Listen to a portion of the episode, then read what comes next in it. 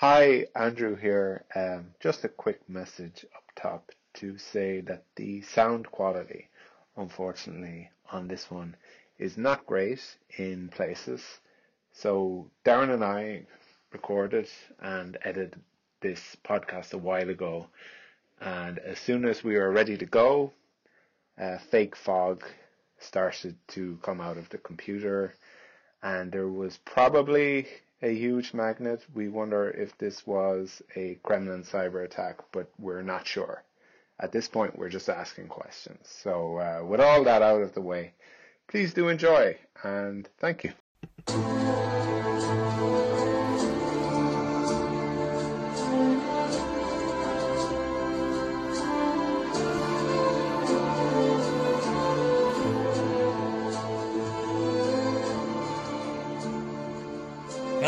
The 250, your weekly podcast looking at the IMDb's top 250 movies of all time, and sometimes the bottom 100 as well.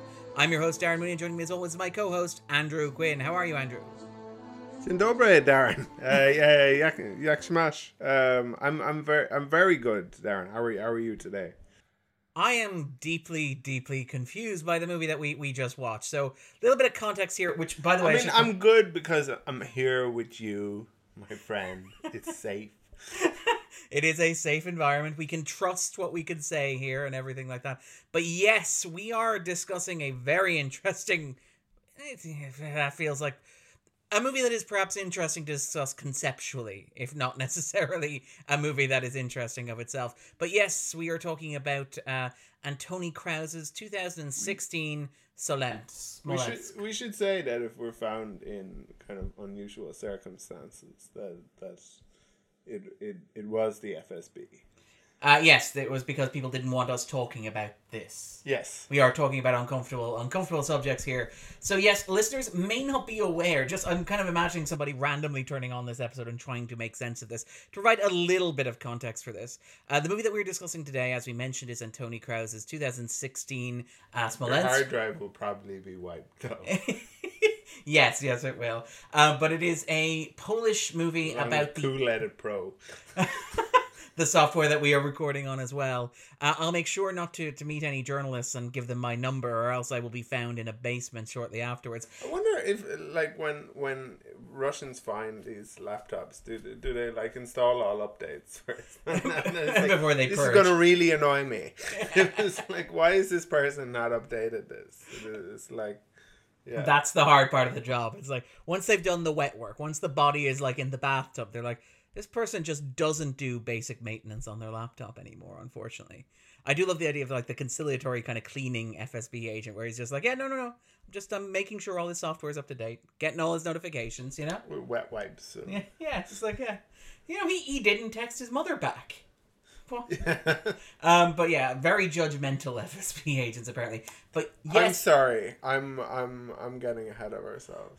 um, well, it's okay. I'm getting us ahead of ourselves. It's okay because I'm fairly sure as we continue to talk about it, eventually some operative of some foreign power will come for our heads anyway. But yes, we are talking about it is a conspiracy thriller uh, about the I think- 2010. I think because we're being glib, we'll be okay. Okay, I I, I I hope so. But yes, this is a movie that kind of came into the bottom 100 relatively recently. I took a look at it and I said that looks like it could be an interesting one to talk about. I went to the effort of like tracking down a DVD with English language subtitles on. We sit down to watch the movie. Andrew checks his phone and says, What did I say? "Darren, oh is yeah, this on is Netflix?" this on Netflix? like, like the the I don't do research, but I I just like Googled it. The And it's movie. ju- and it it's says, "Do you want to watch it now on Netflix?" I was like, "Darn, is this on Netflix?" And then I did a quick Google to confirm, and it is in fact on Netflix, which is interesting, I think, as well, because the last time we covered a movie that is perhaps comparable to this one, and I'm not going to suggest it's 365 days. It was That's what I probably thought you were going to say. yeah, yeah. Well, I mean, a Polish movie, and Yeah, you Uh, talking about the the Ukraine one? yes, Crimea, Crimea. movie Crimea, which we had to like find online. We had to like translate the text into Russian using like Google speech uh, speech We had yeah we And- we had to we had to to turn our computer into a crypto uh, Crypto uh, mining device. Yeah, yeah. We had to we had to pay a casino. Yeah, to watch it in there. It was um These are all actual things. no no like yeah, Andrew's not exaggerating. It was very difficult for us to watch Crimea, which was the movie about the Russia's liberation of the Crimea. Um, is what that movie was about. It was very much about how It was hard it was for Russia. Is there to- a peacekeeping kind of humanitarian mission Yeah. in in Crimea to protect some of the people there from Because a- they have lives and rights, Andrews. Andrew, they do have lives and rights. Um, But yes, so is this cool? Is this tone like good?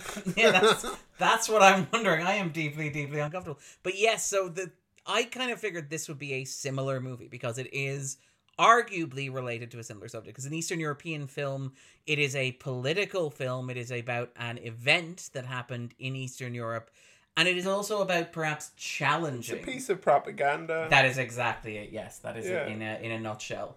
it's um, not. It's not pro-Russian though. No, no, it, it kind of Very flips- much the other way. Yeah. flips the script as it were um and that's why i thought it was interesting was because it is it is This very was much nationalist. Like like it, it's yeah. That that's it, it. It's just it's just a different party, I guess. Kind of. pushing a kind of a different different narrative and that's why i thought it would be interesting to talk about because it is it is a very much a piece of propaganda um it is a movie that is you know like you could arguably compare it to something like say oliver stone's jfk for example It's very very much reminded me of that. Yeah. yeah but i mean arguably with a much more pointed political purpose Yeah, and, and much more recent or contemporary events driving Oliver it. Stone is a kind of a political outsider. Yeah. And somebody maybe who's like rightly or wrongly is at least holding up a kind of like a mirror and challenging kind of the the um uh, popular kind of opinion. The, the, this movie coincides with with Jaroslav um, Ka- Kaczynski's um, kind of uh, re-election. He was the, the, the Yes. twin brother of Lech, Of Lech, um, uh, uh, Kaczynski, who, who who who dies in this movie. That that's what this movie is about. But Yeah, it's not a spoiler, Just just, be just to kind of provide a bit Um, of context. It is about the crash on the 10th of April 2010, I believe. Um, two thousand nine I thought it was 2010, but we will go to the fact machine and check. to the fact machine. We really should actually double check absolutely everything. There will be a lot of fact checking. Yeah. If if you're a listener who loves fact checking,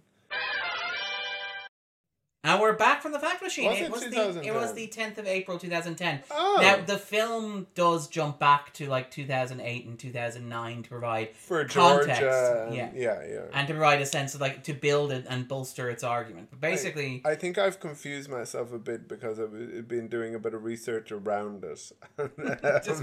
More of that later in, in, in the And- podcast. I've been looking at a lot of names and dates. Yeah, Andrew has brought a board into the room and a ball of red I'm very excited to see where this goes. But yeah, so basically, the, it was a horrific uh, plane crash. Um, it killed 95 people, including the majority of Poland's uh, ruling elite at that time. Many members of the party, many of the people associated with Kaczynski. Um, there's a like there there will be articles in the show notes that I wholeheartedly recommend people read rather than taking our word or our expertise Oh, on this. yeah. Absolutely. But there's a wonderful piece from Anne Applebaum in the Atlantic where she talks about like her husband was, I believe, part of like the Eastern European press tour.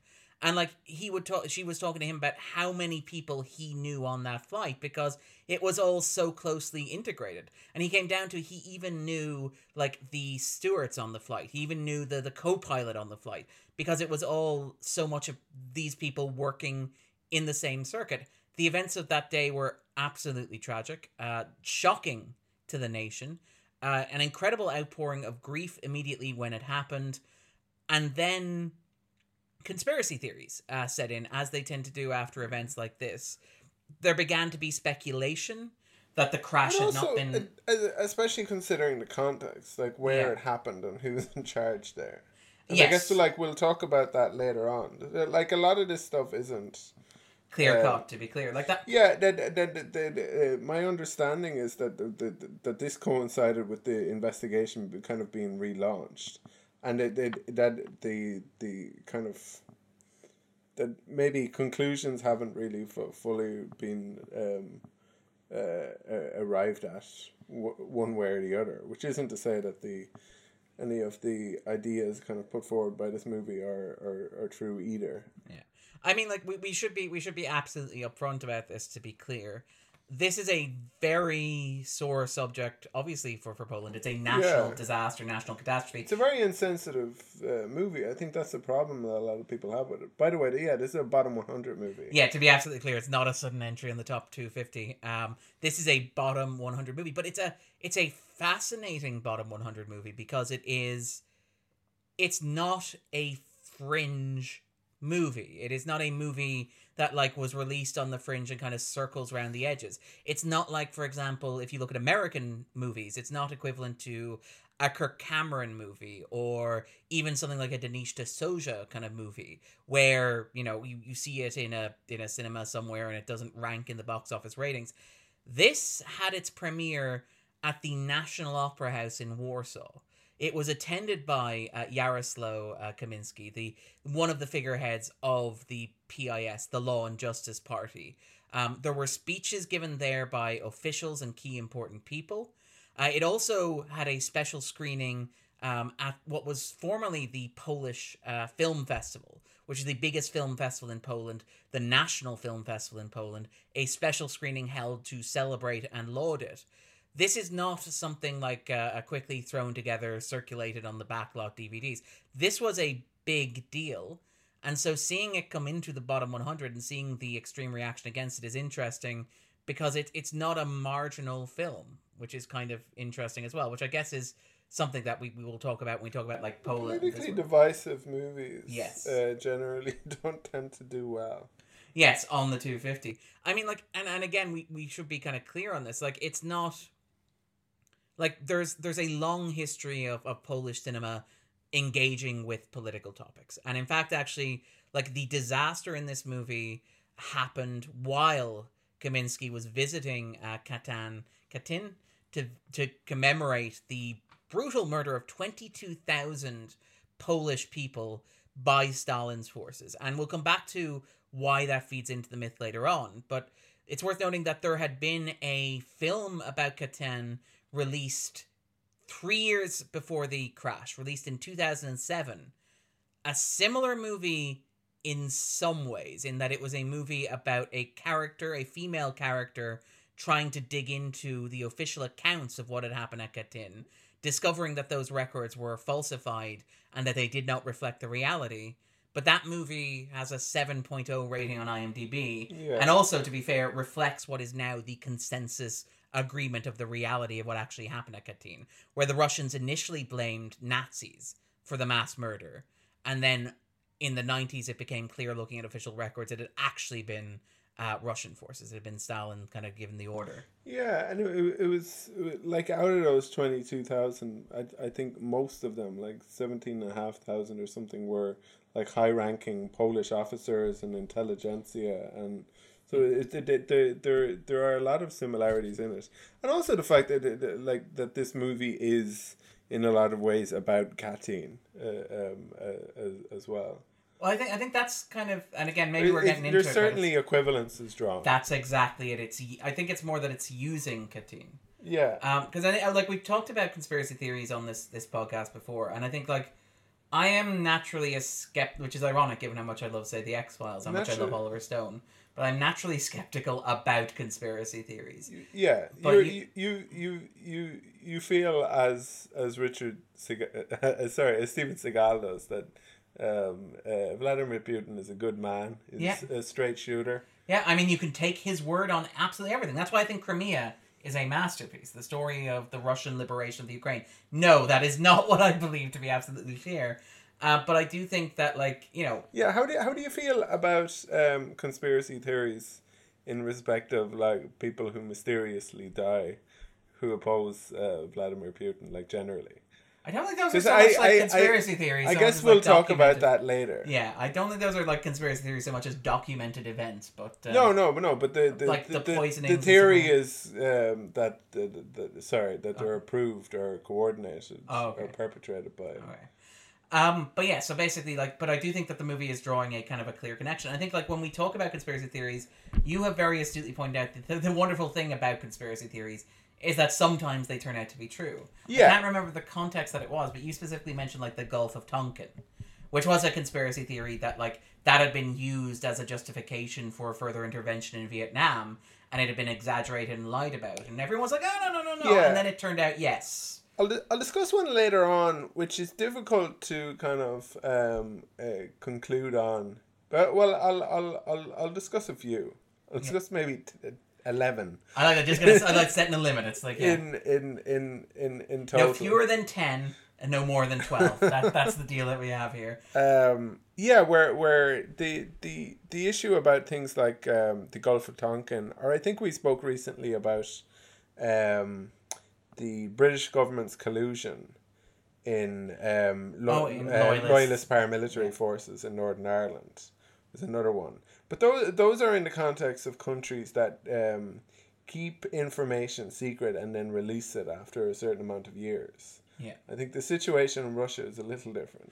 In that Russia will never release any of that information. Yeah, I mean they they they but they will eventually. I mean they they reveal a lot of things about Stalin, for Like example. in, in the nineties after the, the fall of Berlin Wall. Yeah, or even during kind of um, the the in, Oh, yeah. in, in, in the eighties with like Glasnost and, and Perestroika. Oh, okay. And they even in the time of Khrushchev, there was a kind of a challenging of the legacy of um, Stalin. I think.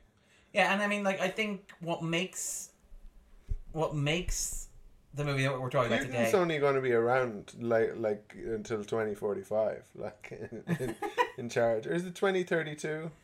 I mean, you say that as if the rules well can't be extended again. I mean, wasn't he supposed to be gone? When would- when did he become prime minister? When like There is great theater in it. There, there, that how he came in, and was like, "I'll, I'll, um, I'll, I'll, I'll, I'll take on this mantle." Like, whatever are we going to do?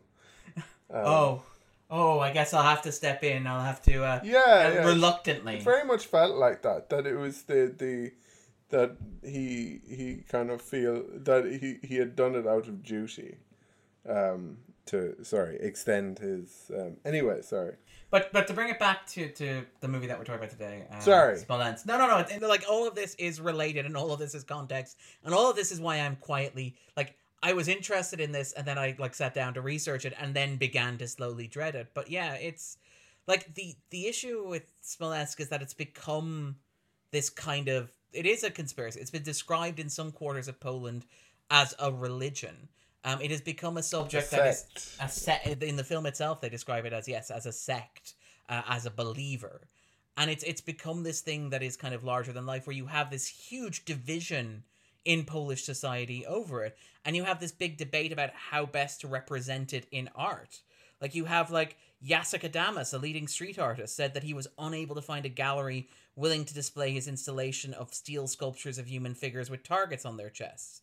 You have this idea of, you know, the, like all this sort of stuff where there's a, a satirical comic book that, you know, made references to anti-Russian mania of those who blamed the Kremlin for the crash, and that couldn't get published either on the other side of the political spectrum. This movie that we're talking about today couldn't get funding from the government, which at that stage was not uh, the PIS, it was uh, Donald Tusk's kind of central party. Couldn't get funding from the government in order to support its its production, and so had to reach out for donations from private individuals. And there are questions and speculation in Poland about where that money came from, conspiracy theories about conspiracy theories. Yeah, it's it's interesting the kind of situation in Poland, the sort of isolation, I guess, of it in in in the sense uh, of um, distancing itself from Russia and trying to kind of unite, sorry, unite with other NATO um, allies against Russia, but at the same time, um, falling foul of Brussels. Yeah, I mean that, that's again. Well, It's it's very kind of nationalist, isolationist stuff. nationalist isolationist while also kind of collectivist, like trying to form a very specific power block. Like again, I, I kind of want to talk about this when we get in later on, but the movie itself is fascinating because it's it's a movie that is like us against the world, but us united against the world, but us united very specifically. Like only a very specific subset of us. The movie like the movie is paranoid about almost everybody outside of Poland. It is very much like, oh, the Russians did it. And it's like, we want to send a message to the European Union that we in these states are standing together. and that we will not be dictated to. And you have the same thing with like that there's a like a, at moments the film's like oh nato could do an investigation to the crash and that would make the government quake but then they go to america and they're like ah but the the american press seem to see what's really going on here but the american government they know what happened here and they won't tell us because they're afraid of how we'll react to it.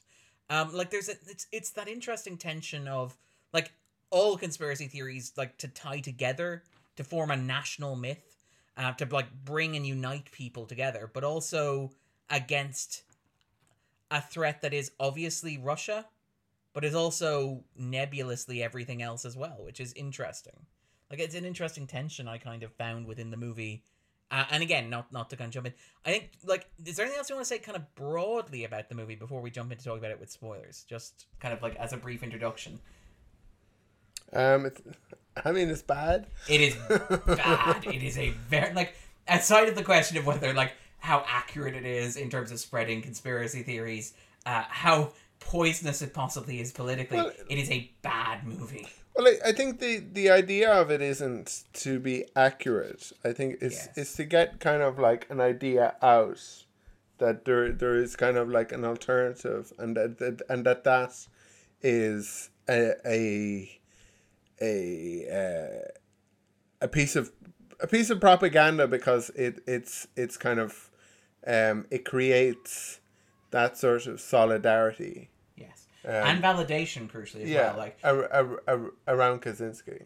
Like I think this is something again, maybe it's a question best saved for later, but one of the interesting things about this movie is that it's that thing about conspiracy theories where I have just watched this movie and I know what its central thesis is. I know what argument it is making about exactly what happened. But I'm also watching this movie and I'm like, wait, is it also suggesting that all this other stuff happened as well that would seem to be contradictory about exactly what happened? It's a movie that like it doesn't ti it it ties itself to a myth of what happened, which is that the crash was intentional and a conspiracy and covered up. But it also seems afraid to alienate any sect of conspiracy theorists by saying, "Oh, all of the things that you're saying are absolutely valid." There is no single true event, true account of what happened. It is possible that there was dynamite on the plane before it happened. It is possible that there was possibly like magnets or interference on the ground that prevented the pilots from pulling up. It is possible that the wing exploded kind of ahead of time. Steel birches. Yeah, it is possible. Yeah, that okay. Well, I think they are mocking the idea of steel birches. I think to be fair, aren't they? yes. but but like, I it's it's that thing where it, it doesn't even have a coherent armored birch trees. armored that's birch trees, which is and I, I did a Google. That is a term that is used in conspiracy subculture, and like that's what I find fast. It's not advancing a single narrative. It's more advancing a counter narrative or a rejection of the official narrative, which is it's something like about conspiracy theories that's interesting because you know that statistic that like once you believe one conspiracy theory, you are more likely to believe other conspiracy theories, even those that directly contradict the conspiracy theories that you actually believe. So you can believe multiple contradictory things about the same events as long as they run counter to the standard narrative. So you can believe, for example, that 9 11 was an inside job. You can also believe that it never happened and all the workers were abducted and taken away and are living in witness protection. As long as you are willing to question the program or question the like the narrative, Yeah. you are open to anything that supports more your skepticism than your preferred yeah. version. of And there's all this kind of evidence of the um or suggestion of the mafia involvement, but uh, in JFK, say. yeah, Oh, but it- but the but there, there but it was also there, the, the gov- there's also military industrial CIA, yeah, industrial and Fidel Castro, yeah. and yeah, yeah. It was everybody. Um, but yeah, no, like that that stuff I find fast, and I think that's reflected here. I think like, okay, let let's jump into the into the three questions.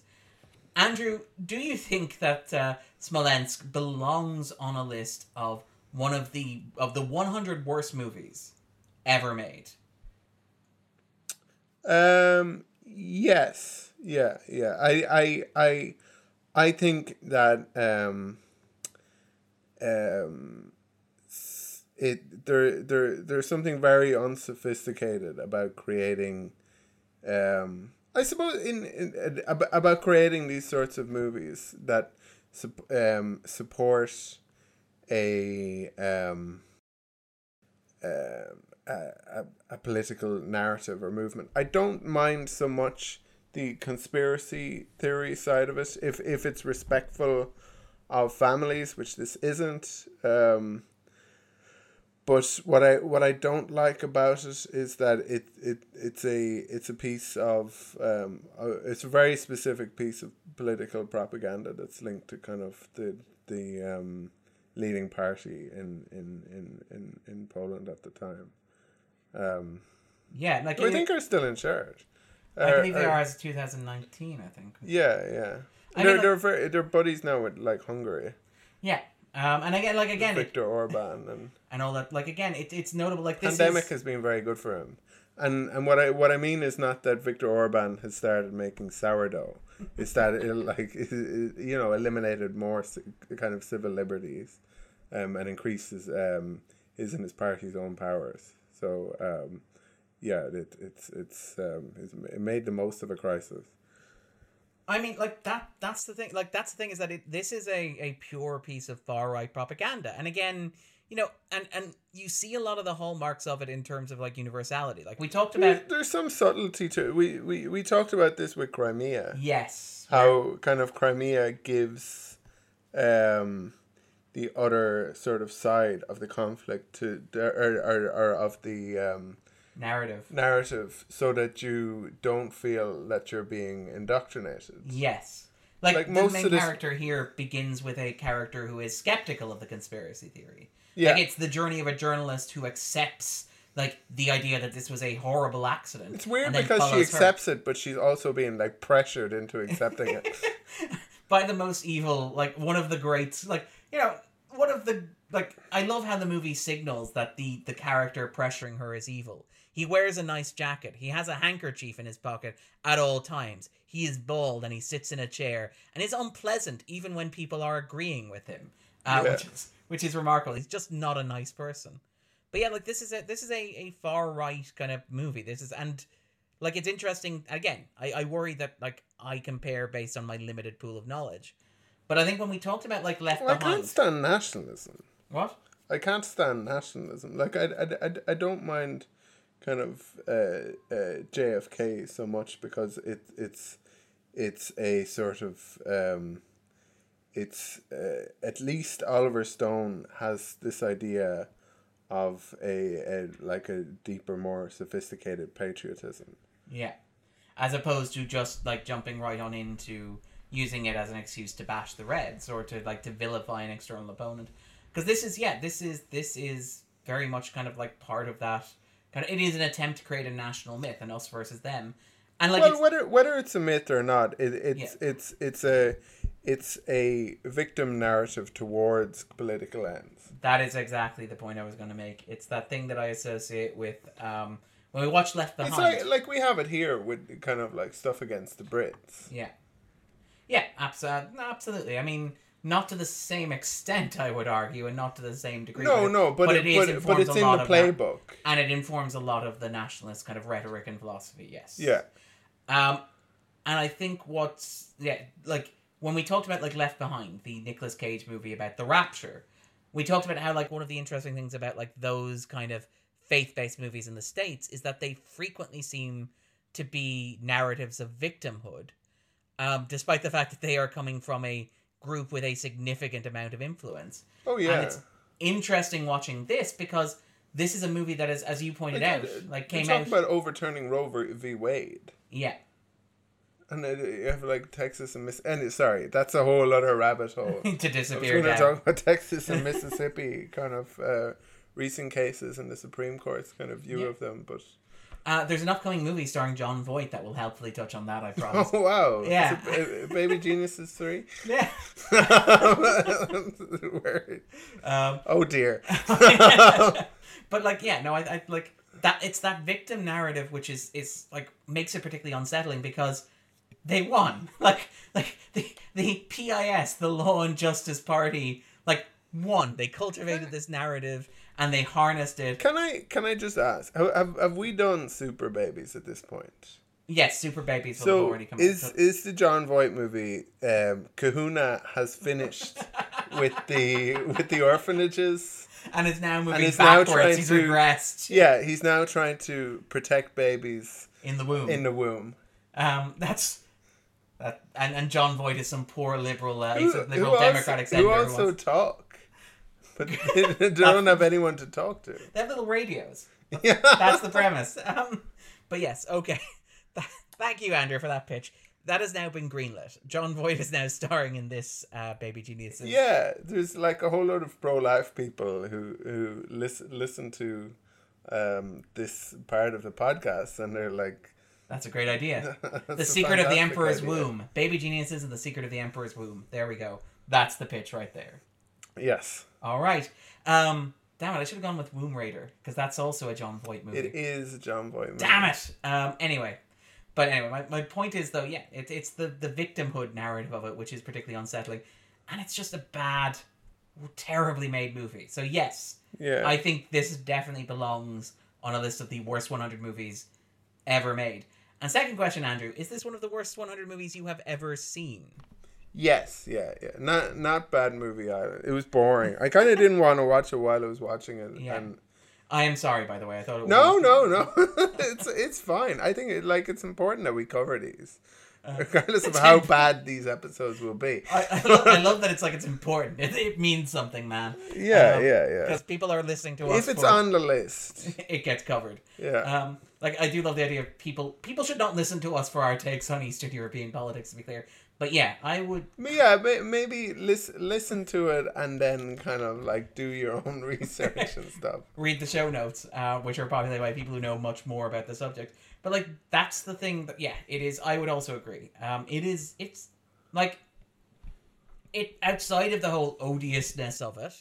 It is a very boring movie with no clear structure, no Yeah. clear rhythm, no real kind of driving central force outside of hammering the same point over and over and over again. Take a drink every time somebody says, was it armored birch trees? Take a drink every time our heroes are close to getting a crack in the case, but the person that they're talking to disappears or commits suicide. Uh, yeah, Uh, have, have a pickle as well, though. yeah, that's what you, don't- do in, in Poland and in Russia when you're drinking vodka. You you, you, you eat like while while while you're having shots. uh, just to kind of keep things going. I mean, like Yeah. that. Like there was a point where Andrew got up, I think, to, to go to the bathroom in the middle of this, and I was like, "Oh God, this has been an insufferable ninety minutes." And I paused, and the movie had run for forty minutes, and there was an hour and twenty left, and it like it, and again, it's like propaganda. It just it doesn't extrapolate its argument. It just keeps hammering the same point over and over again. Say what you will about JFK, uh, and I feel bad that JFK is the constant point of comparison here. But JFK is a well-made film. It runs three hours, but Yeah. it is visually interesting. It is structured surprisingly compellingly. Uh, the way in which its narrative unfolds is interesting and twisting and turning. I liked it as a child, and that maybe that's a rare sort of a thing. I think I was into that kind of thing anyway. But but that's like it's difficult for a movie that's seemingly as boring as Yeah, To- it, it- the to- courtroom. They're most like it's a movie about like proving that there was a cover-up. You know, it's like like The Insider. It's that it's that sort of thing. Like I Oh, The Insider is very boring. Sorry, I don't think I was able to watch that as as like a teenager.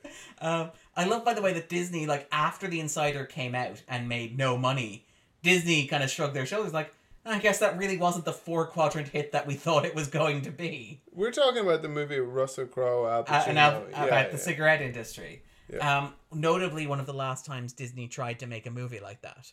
Uh, they're like, yeah, kids just didn't turn out. It, I mean, it had Russell Crowe, it had Al Pacino, cigarettes. What, what more Christopher? Plummer. That's it exactly. You know, when you want to. We to. called the plumber, did, they did. They called the plumber. as Dee says. As DU. Thank you, Andrew. All right, and then final question. Knowing that the movie is available on Netflix, would you recommend that listeners pause the podcast and stream Smolensk to a local device? No, this may be one of the things that make you uh, like consider canceling your Netflix. you know, Yeah. because it's like the proliferation of crap um, on on that um, uh, uh, uh, streaming service. Yeah. Yeah, well, that I like I. That's why I was surprised to find it on Netflix because it is like as controversial as it is, and I know you know Netflix obviously has like its own separate sub subsections. Netflix obviously had like 365 days, which was controversial and all that sort of stuff. But this is yeah, I don't know. I was surprised. I was honestly surprised to see this on Netflix, which is why I ordered it online as a DVD. presumably, though, it, it's it's country specific, so they probably turned it off in certain places, right? like Russia. and Belarus, maybe.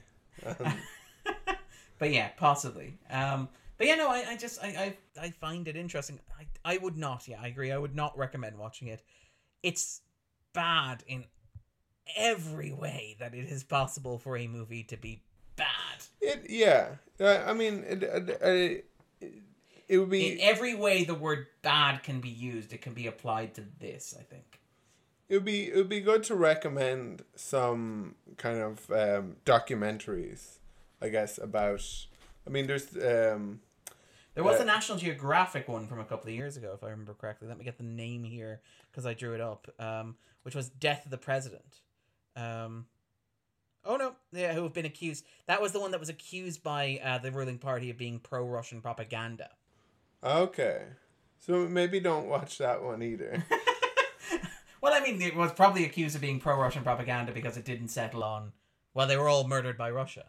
right, right. To be fair, um, but yeah. So But yeah. if you want anti uh, uh, Russian kind of um, uh, content, there, there, there, there are a lot of kind of good documentaries on that. I can't think of the names of any of them.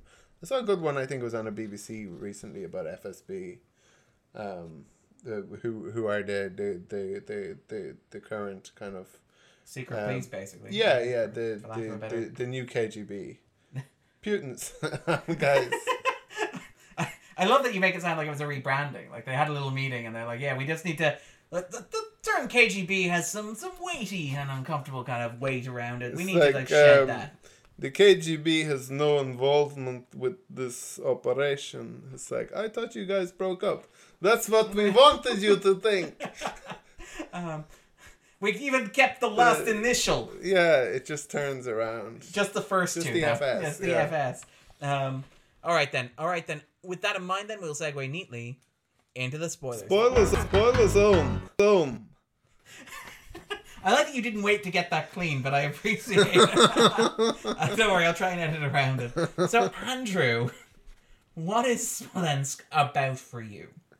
Um, it is about using the um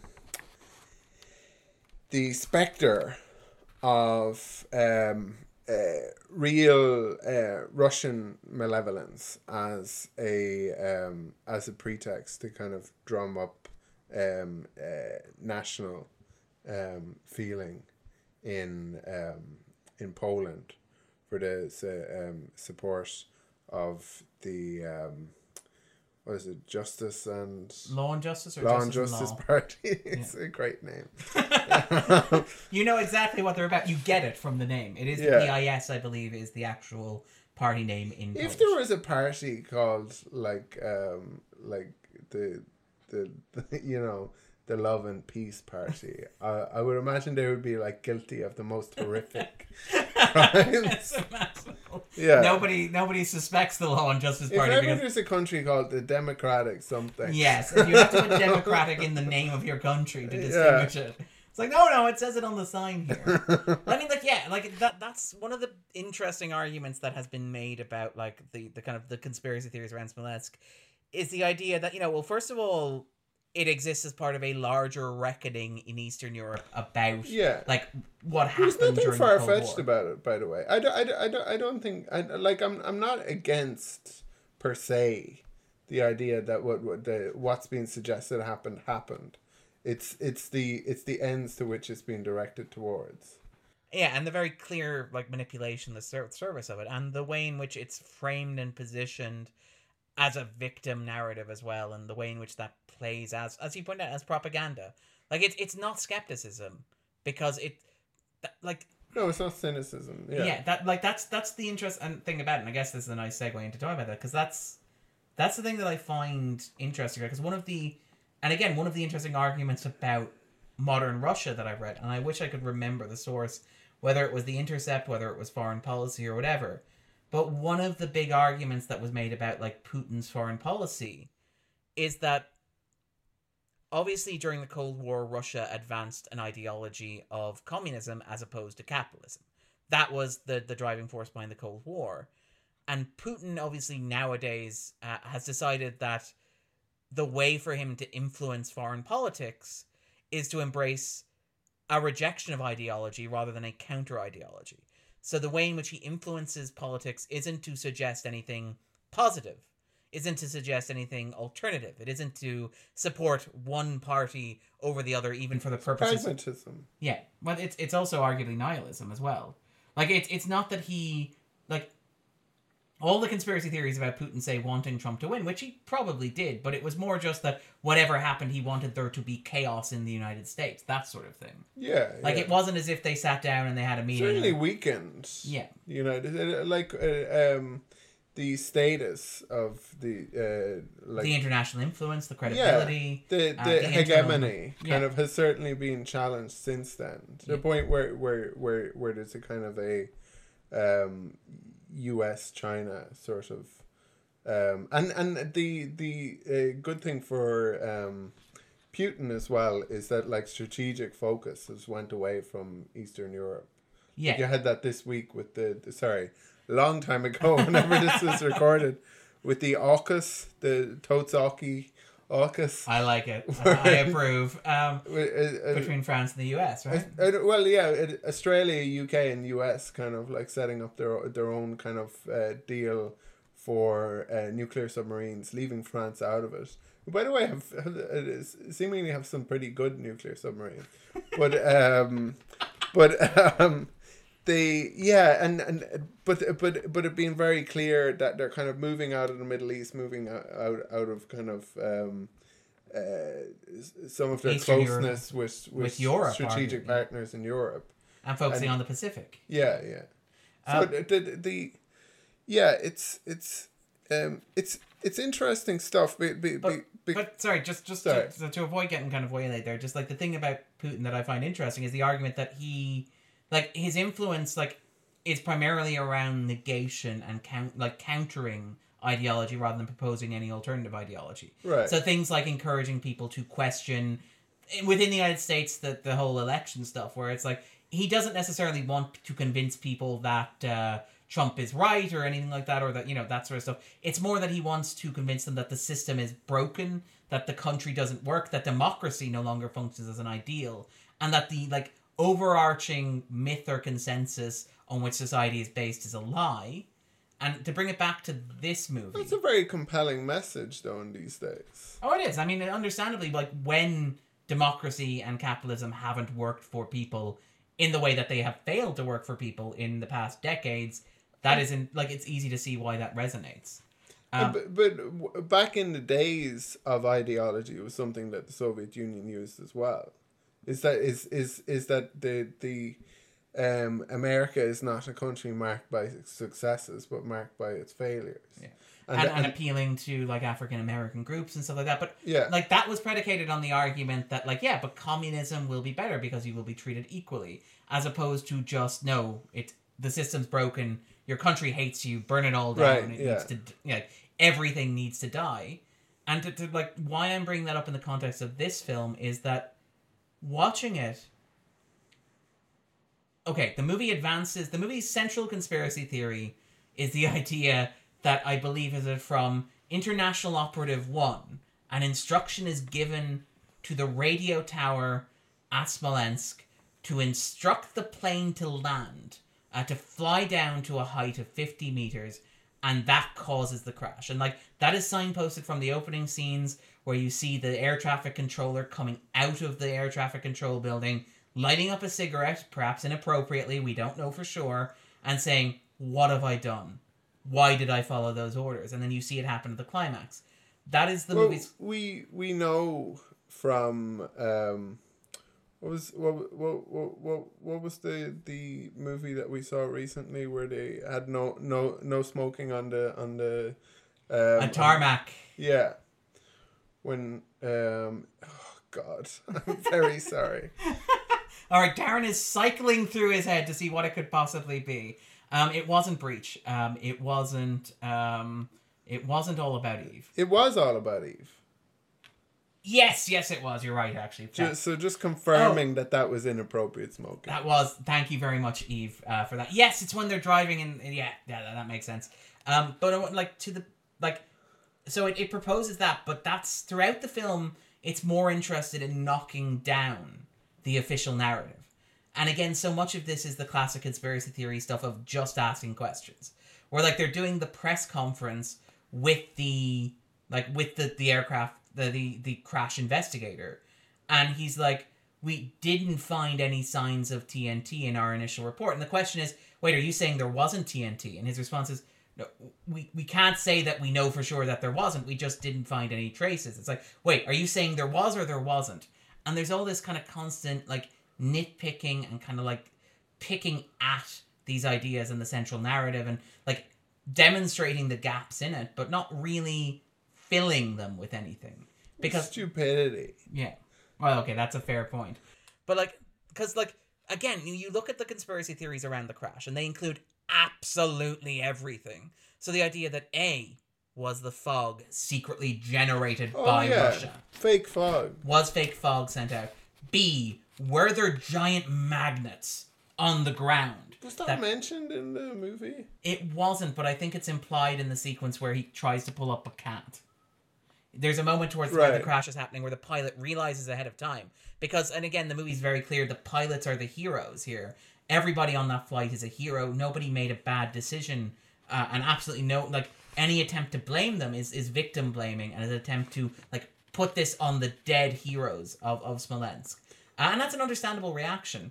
But, like, you have, like, the sequence where And it's a possibility. It is a possibility. Sorry, to be clear. I, I we should be feel. I feel like I'm like I think the the the problem with Smolensk is that it was inconclusive, and there seems Yeah. a reluctance to kind of um, hand over a lot of the the details of the investigation, like, which is a bit suspicious uh, because of what we know about um or or what what at least we um could In quite reasonably um uh, uh, conclude or or at least suspect um about Putin that that that we can kind of go into a little bit if you want. Well, no, I mean, like that. That's the thing is that like, and we should like we should be candid here. The reason why uh, conspiracy theories grow in darkness and they grow in holes and they grow in things that are unexplainable or unaccountable. That's why conspiracy theories are appealing because they make sense of things that appear to be senseless. So, like JFK, for example, right? For some people, like it is scarier to believe that a lone nut with a rifle in a book depository could kill the most powerful man on earth. So you invent a mythology around that that says, no, actually, there were bigger and more powerful forces at work. There is a system that controls the world. The world is not chaos, it is not arbitrary. It doesn't happen by chance. And the thing about Smolensk is that, like, for all that, you know, personally, I don't believe any of the conspiracy theories. Um, I suspect that the conventional narrative of events is what happened. I In do not Smolensk? in Smolensk. Um, I do not know that for a fact, and I look at it and I recognize that there are holes and gaps. There are things that cannot be explained and things that I understand people feeling uncomfortable about. It's so also things, about kind of questioning the source. yeah, and also like, but not only of that, the information that we have is from. From- now, yeah. I don't think. I feel like I don't think Putin is going to do this. I I've, I've, I've, I feel like there, there there's plenty of re- reasons to suspect that a lot of people who have been killed have been killed with uh, Putin's approval, or or or or, or, or say so. Like, uh, d- d- like we're talking in wider context. We're not talking about just specific. Yeah, yeah, like- like about, like um, lit- like uh, Denis Voronenkov was in exile in uh, the Ukraine, um, and uh, was was was murdered. He was a critic of of of, of Putin. Boris ne- Boris Nemtsov political rival. He, he he was kind of one of the people believed who might kind of succeed Yeltsin. Yeah. Um, which it was uh, uh, Yeltsin was instead succeeded by Putin. We'll talk a little bit about that later on. Boris Berezovsky, tycoon. He was kind of a, me- a, member of the inner circle. He died in very mysterious circumstances. There, there's um, journalists like S- Stanislav Markelov, Anastasia Baburova, uh, Sergei Magnitsky, who was in, investigating tax fraud. Um, a lot of these people are, uh, like sh- shot dead within view of the Kremlin Yeah. as well. And it, there, there's uh, another journalist, Natalia Estemirova, um, Anna Politskaya was a, a journalist who a, a a lot of people were aware of. I think it might have been partially that that led uh, Alexander Litvinenko to uh, uh, blow the whistle and go into exile in London, where he was murdered. Um, uh, Alexander Litvinenko, Sergei Yushchenkov, and Yuri um, Shchekochikhin. And apologies if this is boring, but I feel like we should No, we ought to be Yeah, n- naming yeah, these people Absolutely. were the um, uh, politicians, and in the case of Li- Li- Litvinenko, for, former FC, uh, for, former um, um, FCB um, uh, uh, operatives who who FCB, FSB. FSB, I beg your pardon, Sorry. who who um, part of what they maintained was that the 1999 apartment bombings, where there were more than 300 deaths and 1,000 injured.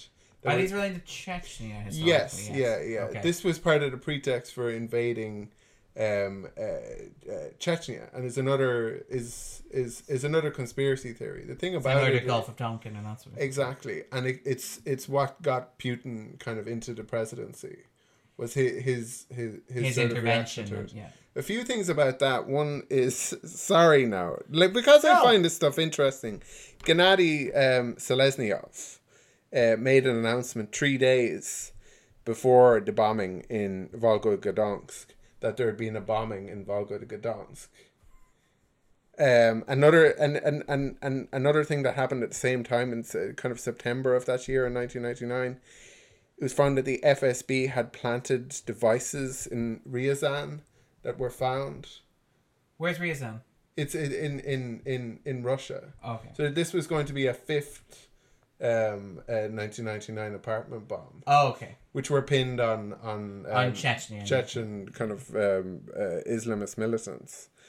Um, and yeah, Alexander Litvinenko specifically blamed FSB, and he w- was a member of S- FSB at the time, um, for um, the 1999 apartment bom- bombings, and, and and that and that this was a kind of a false flag to to get uh, to justify intervention the- and then to yeah. solidify his, his kind of political bona fides. Exactly. So the, the the the of course like none of this is um Provable or substantiated. yeah, well, I mean, yeah. like, and if, again, any, like, if anyone yeah. were to kind of prove or substantiate it, they would likely be murdered. so, um, there's- So, there's- listeners, keep that in mind when you listen to future episodes. yeah, if you feel like you've cracked it, yeah, keep it to yourself. yeah. maybe. yeah. Um, Um, make sure but you no, keep it on an external hard drive that uh, synchronizes with, with email addresses of Guardian But journalists. th- that that that's uh, no, I I don't.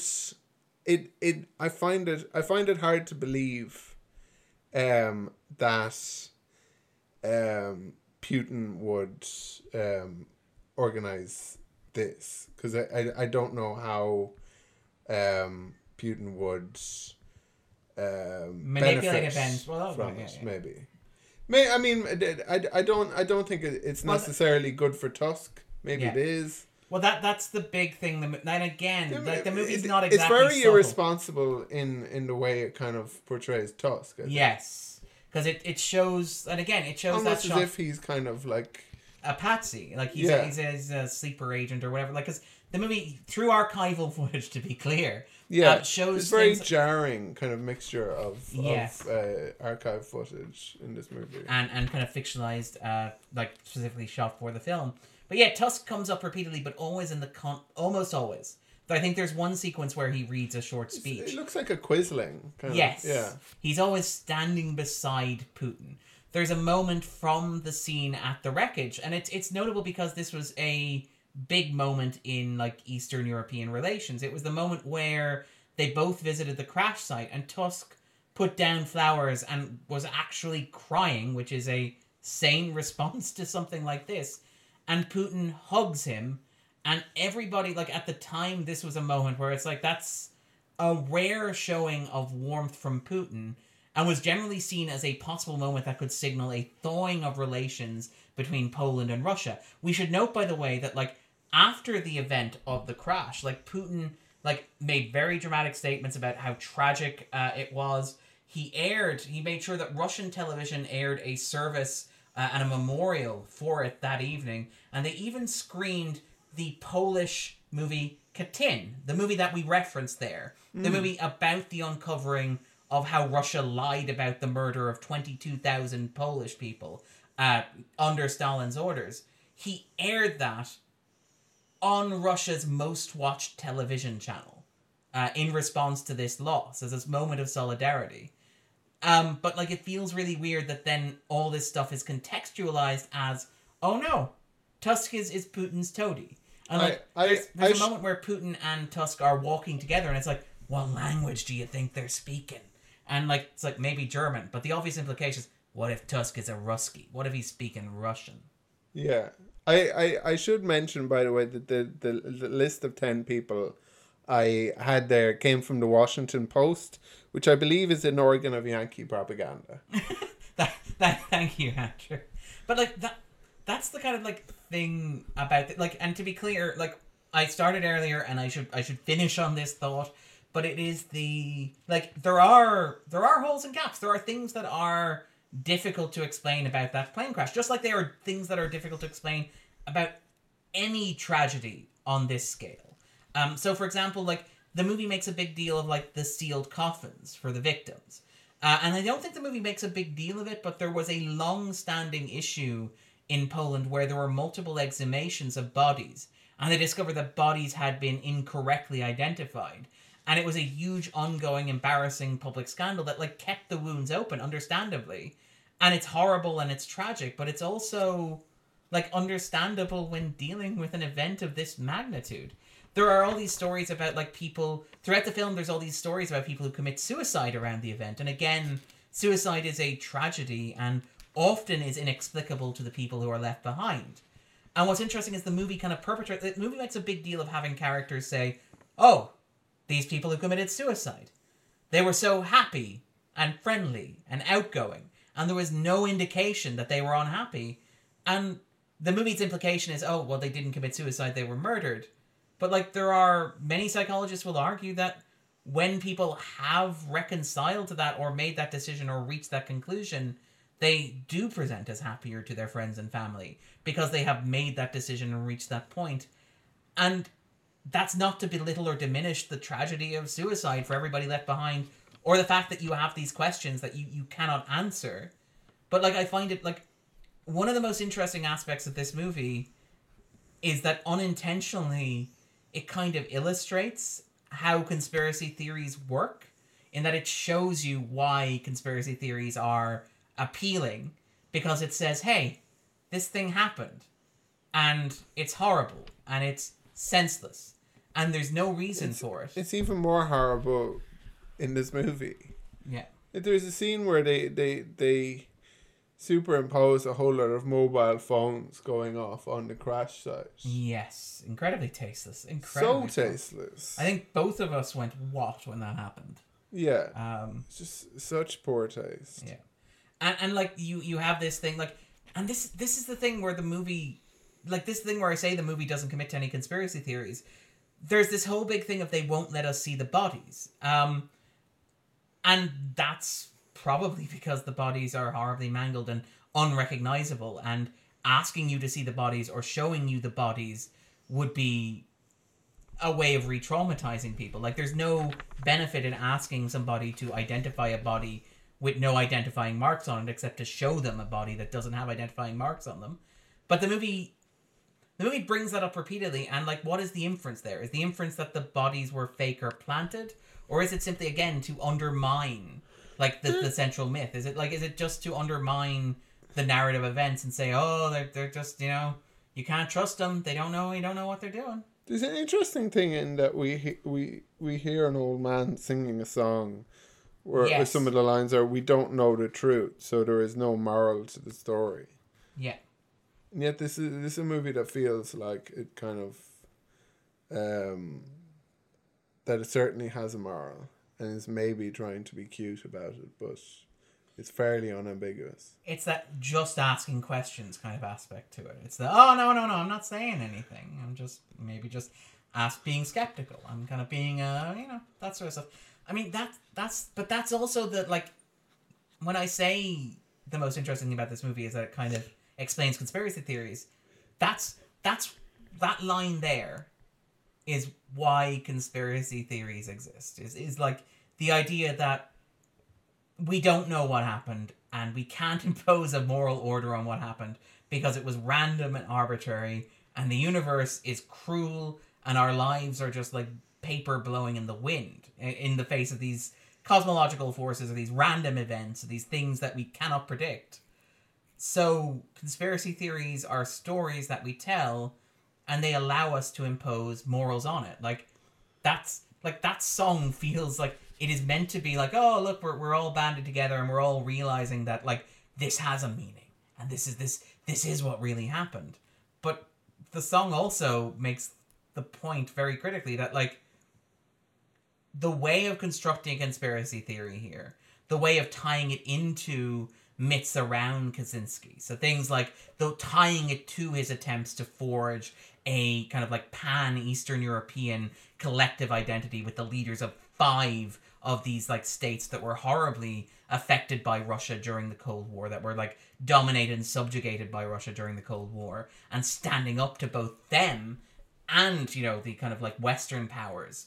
Like, because there's a moment where when Kaczynski's delivering his speech on the steps. He's saying Ukraine is next. yeah, but he's saying what the line here is, we're telling the European Union our region will matter, and it's like you point to like the relationship between Poland and Hungary, like that feels like a, a kind of a veiled way of doing that. It's like this is the new national myth. We're not just this. This isn't just important for us and Russia. This is important for us and the West as well. This is important for us and outsiders in general. You know, um, so like it, it feels like a, as you, you mentioned that quote. It feels like an attempt to impose a moral on the story, if that makes sense Yeah. yeah, um, which is sorry, very bleak and very depressing. Um, but yeah, and, and like yeah, the structure of the movie, which you pointed out at the start as well, which is like it begins with a skeptic. It begins with somebody who like doesn't believe this stuff. The main character is a journalist. Her mother um, is like horrified at her daughter for like you know you didn't pay your respects to the former president. What are you doing here at the ceremony? You're just gathering footage. Why won't you listen to me? Why won't you show respect? And what's interesting is that throughout the film, and again, this is arguably because it's a right wing conspiracy, it's a very conservative conspiracy.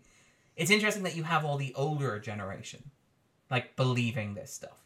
It's like when they when you do see like people in the outside world who do believe the official version of events or do believe that this was a horrible accident, they're like teenagers who are chanting in the streets, who are protesting Kaczynski and stuff like that. And then you have an old man coming up and saying, No, no, no, I'm not saying anything. I'm just asking questions. I'm saying we don't know what happened. And you have the kids being like, Shut up, old man, and kind of beating him and pushing him down. And you have like the same thing with the reporter and her mother, where the reporter is this young, like progressive face of New Poland. And I think you mentioned this, and it's something that I I think the film hints at without actually saying. Like the female journalist aspect of it, where she's meeting all these men and she's going to nightclubs and bars with them Dancing with them. Dancing with them crucially and one of them like and again one of them that is pushing the official party line one of them that's introduced to her by the mysterious figure she meets in her in her boss's office is like you work all the time you you ever talk about anything that isn't work and pulls her out onto the dance floor um, and there's this kind of uncomfortable insinuation about the idea of oh she's a she's a woman journalist and she's being kind of seduced because she goes home to her boyfriend and her boyfriend's like are you meeting men again a female journalist. You know, you were out again with men in bars, and it feels. He's a cameraman. yes. Yeah, it, it has a kind of a Callum Best before he lost his hair kind of vibe. But yeah, like, uh, by the way, uh, a small thing I noted overlapping. Like, it's interesting to draw the points of overlap between this and Crimea. Gratuitous sex scene, yeah, yeah, yeah. which is comes out of nowhere. Sorry, apologies for that. But like, has like no relevance to the plot. Serves absolutely no purpose. It is strange, yeah. because you, you you hear- asked me who is that like You hear a plane crashing. you you do act like you hear the the noise of plane engines in the background as if to suggest that like even in sex this thing is kind of building in the background but there's there's no purpose i think you asked me who is that like Yeah. because it, it's incongruous she she flies I- off to the it states kind of felt like they were the like he was maybe her son or a housemate. That's fair, as opposed to her cameraman. And again, it, the, the whole thing with her relationship with the cameraman feels like it's Oh, definitely not like her partner. No, no. Um, and like the thing is that like that all feels like oh the journalists they're all in bed together, which again is one of those myths of like right wing propaganda is that they She does seem like his mom because she kind of like wakes him up and says, "Oh, um, make sure You're you don't miss today." that thing on the television." yeah Yeah, yeah, and you're working with me today like it's like Yeah. yeah clear your schedule young man you're cleaning your room yeah, yeah. And uh, oh, um, and and get some more milk. picks them up while you're out. But like yeah, and like things like the fact that like it, the whole all the journalists are in it together kind of stuff, where her boss who runs the station is like he's providing footage to foreign journalists that are just critiquing like the Kaczynski and like the PIS and stuff like that. Like there's the moment where they have this talking head who only ever appears on television with a beard, and of course he's wearing a suit that doesn't fit him, but he's he's drinking water but he's always shot like the water is like scotch or something. He's always kind of swishing the glass on the air, and as, as he talks about how you know, oh, those crazy conspiracy theorists, you know, I mean, ah, they don't know what they're talking about.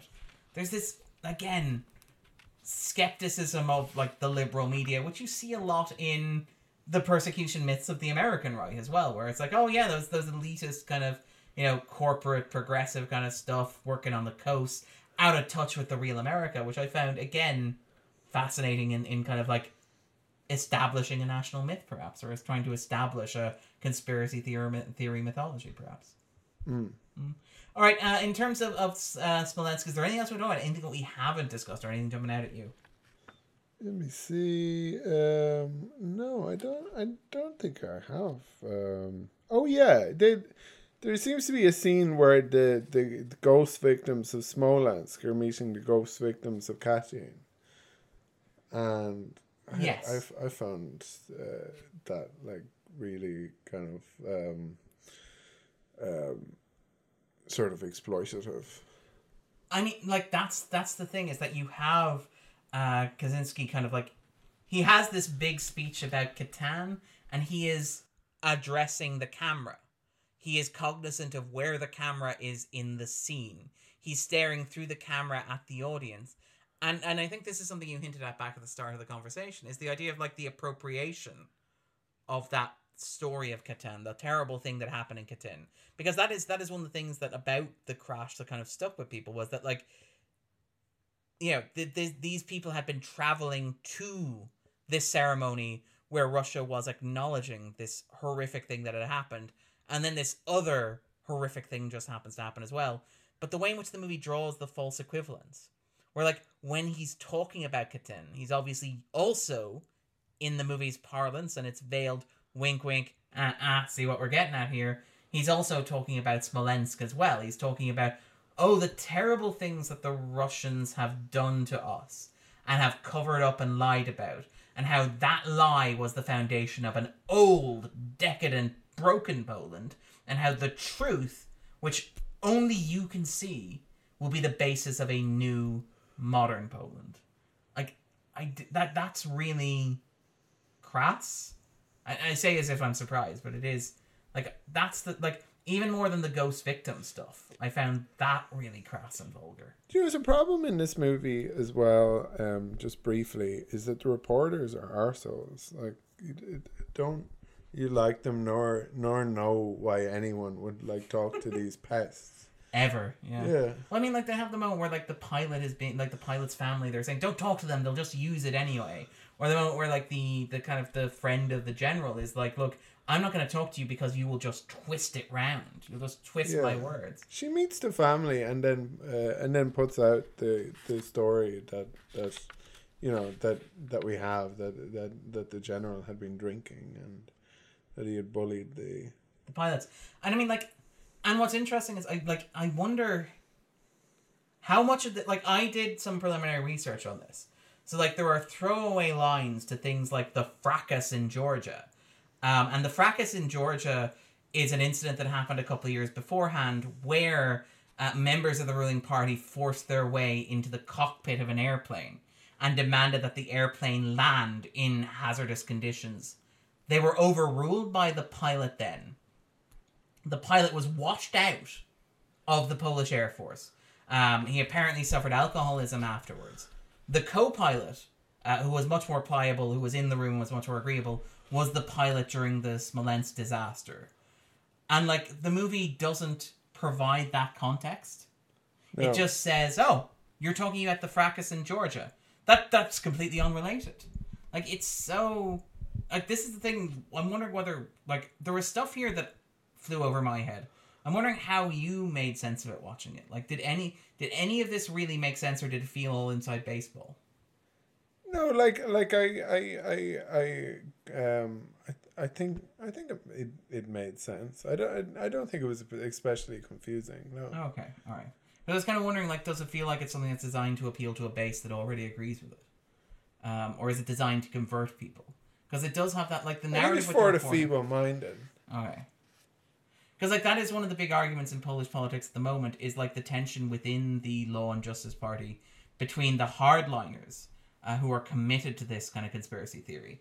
And there's a story of the general who was appointed as mass. Uh, sorry, I, I'm going to drag up the name here, and I apologize for mangling it. Um, but it is uh, Antony Messerwitz, uh, and I apologize for mangling that. But he is he was an extremist member of the party who has like long held the idea that like the protocols of the elders of Zion are plausible documents. So apologies to him if we mispronounce his name. Yeah, we, yeah, I feel like that's very important we should say we should, we should pronounce his name properly. Yeah. Out of respect, for this distinguished statesman. anti-Semite. Yeah, like I mean, and, and when the party was elected in 2015, um, the sorry, the um, uh, Kaczynski made the promise, and sorry, the, the Kaczynski's twin um, made the promise that he would not be appointed to a senior position in government, um, and then he immediately kind of broke that. Um, he basically kind of appointed him um, to like defense and to foreign policy. Apparently, he went to the U.S. And the first thing he did in his meeting with US state officials was to demand that they hand over documents about the crash. And like the US, uh, like the US administration, the Pentagon apparently said, uh, expressed widespread concern about the minister's mental health. Um, like, it's insane how fundamentally kind of like tied together that is. And there's some debate about like the future of the Law and Justice Party where you have somewhere I think between a quarter and a third of Polish people who believe this, but you have half who don't. And there's a question about within the party about whether or not they need to appeal to moderates. And I wonder, like, does this feel like it's an attempt to court moderates and trying to bring them into the extremist wing? Uh, is that what this is doing? Is that what this feels like, or Yeah, I mean it's it's it's it's it's maybe balanced enough in some respects, but the reaction to the movie has been fairly clear. yeah, that that's fair as well. All right, then I think that about then wraps it up. Unless there's anything else you want to talk about, anything we haven't discussed or anything jumping out at you in terms of this movie, No, no, nothing, nothing that I can think of. Just how shoddy it looks. Um, Yeah, yeah, it look it it looks very poor. The, the, the there's there's a lot of kind of and the performances are are are, are um like uniformly bad as well. Yeah. Um, and like it's just it's people having conversations in spaces and in I shouldn't say that. There's probably smaller uh, uh, kind of roles where they don't have to do much and they're fine. Um, but yeah, no, it just yeah, it's it's a terribly put. It's incredibly boring. It's incredibly dull. It's incredibly lifeless. It reminded, and again, like sorry to jump back to Left Behind, but even sequences, it keeps cutting back to the flight, and it keeps showing you things in the flight that don't really matter. So things like where he's on the phone and he's like, uh, the phone cuts off and it's like, do you want to call him back? And it's like, no, I said what I needed to say. And it's like, why are you showing us this? How is this relevant to anything? Uh, shots of the pilots in the cockpit. Uh, again, very much reminding me of Nicolas Cage in Left Behind. Um, but yeah, just just dull, dull and terrible and propagandist. All right then, so that about then wraps it up. But uh, before we do what we normally do, is we ask each other to recommend something for listeners, something we're enjoying at the moment. So Andrew, what would you recommend, whether related or unrelated to the movie that we have covered? Um, I'm I'm going to recommend another John le Carre book uh, that I, that I recently finished, um, the Russia House. Um, Ooh, that had an adaptation with uh, Sean Connery and Michelle did, Pfeiffer. Uh, screenplay by Tom Stoppard. So this is like the perfect storm for Yeah, you. he- pretty much, pretty much. And whatever reservations I have about Sean Connery, he is very um, uh, charismatic, and he. What you guys far say is le charismatic. Yeah. Thank you, Andrew. You're welcome. Um, so um, yeah, no, I'd recommend that. The the yeah, it's with Mich- Michelle Pfeiffer and um, uh, Sean Connery. It's it's a funny kind of both the book and the movie are an interesting kind of time capsule because they're written kind of in the dying years or uh, written and released in the dying years of the Soviet Union.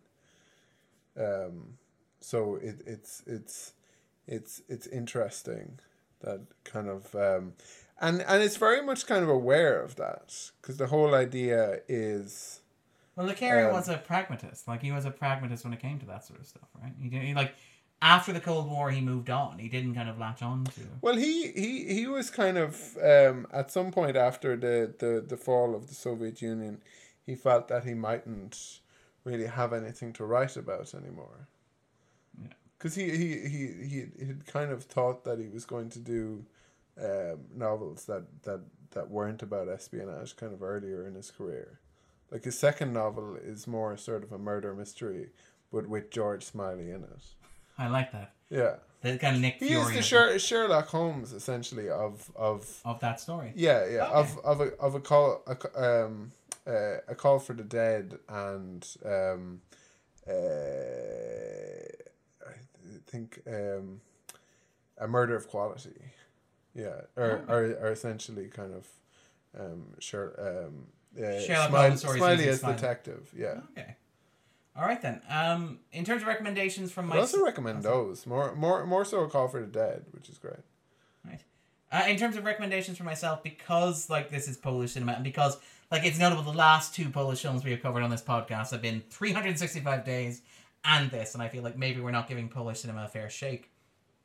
Last year, uh, shortly before we went into lockdown, uh, the Dublin Film Festival screened Farewells, which is a 1958 uh, Polish movie, uh, which is a story that takes place before World War II and centers on basically like a love story between a man and a woman as things are falling apart and they run off together into the countryside. Uh, I absolutely loved it. I found it a deeply beautiful film. Uh, it's recently been restored. You can probably find it online um, or available to buy. It's it's well worth seeking out. Uh, also, Cold War, which was the big Polish film uh, from 2018, uh, Pawel Pawlikowski's uh, film, very successful movie, really really beautiful, uh, shot in black and white, absolutely stunning to look at. Wholeheartedly recommend that. And obviously, because we covered them on the podcast before, um, and actually Three one of the Three Colors trilogies. Uh, one of like one of our most popular episodes is Three Colors Red, which I have I have no idea how or why, but I'm, I'm glad people enjoy that because it's one of my favorite movies, and also Three Colors Blue as well. Three Colors White, I can take or leave, um, because I, I I have no sense of fun apparently. But yeah, so those are those are what I would recommend if you want to purge the memory of the 250s trip to Poland from your uh, recent memory as well. All right then, so uh, this is coming out towards the end of things. I have no idea what we're going to be covering next week, so I'm just going to throw out. Let's say we're going to cover Ratsasan, the the Indian movie that just that's been on the 250 for the past two years. I've been staring at, and I've said we should probably get around to eventually. yeah yeah All right, deadly. and you didn't make that up Absolutely, that's definitely a movie that exists. All right, take it easy, guys. Bye. Thank Thanks, you, guys. Andrew. Bye.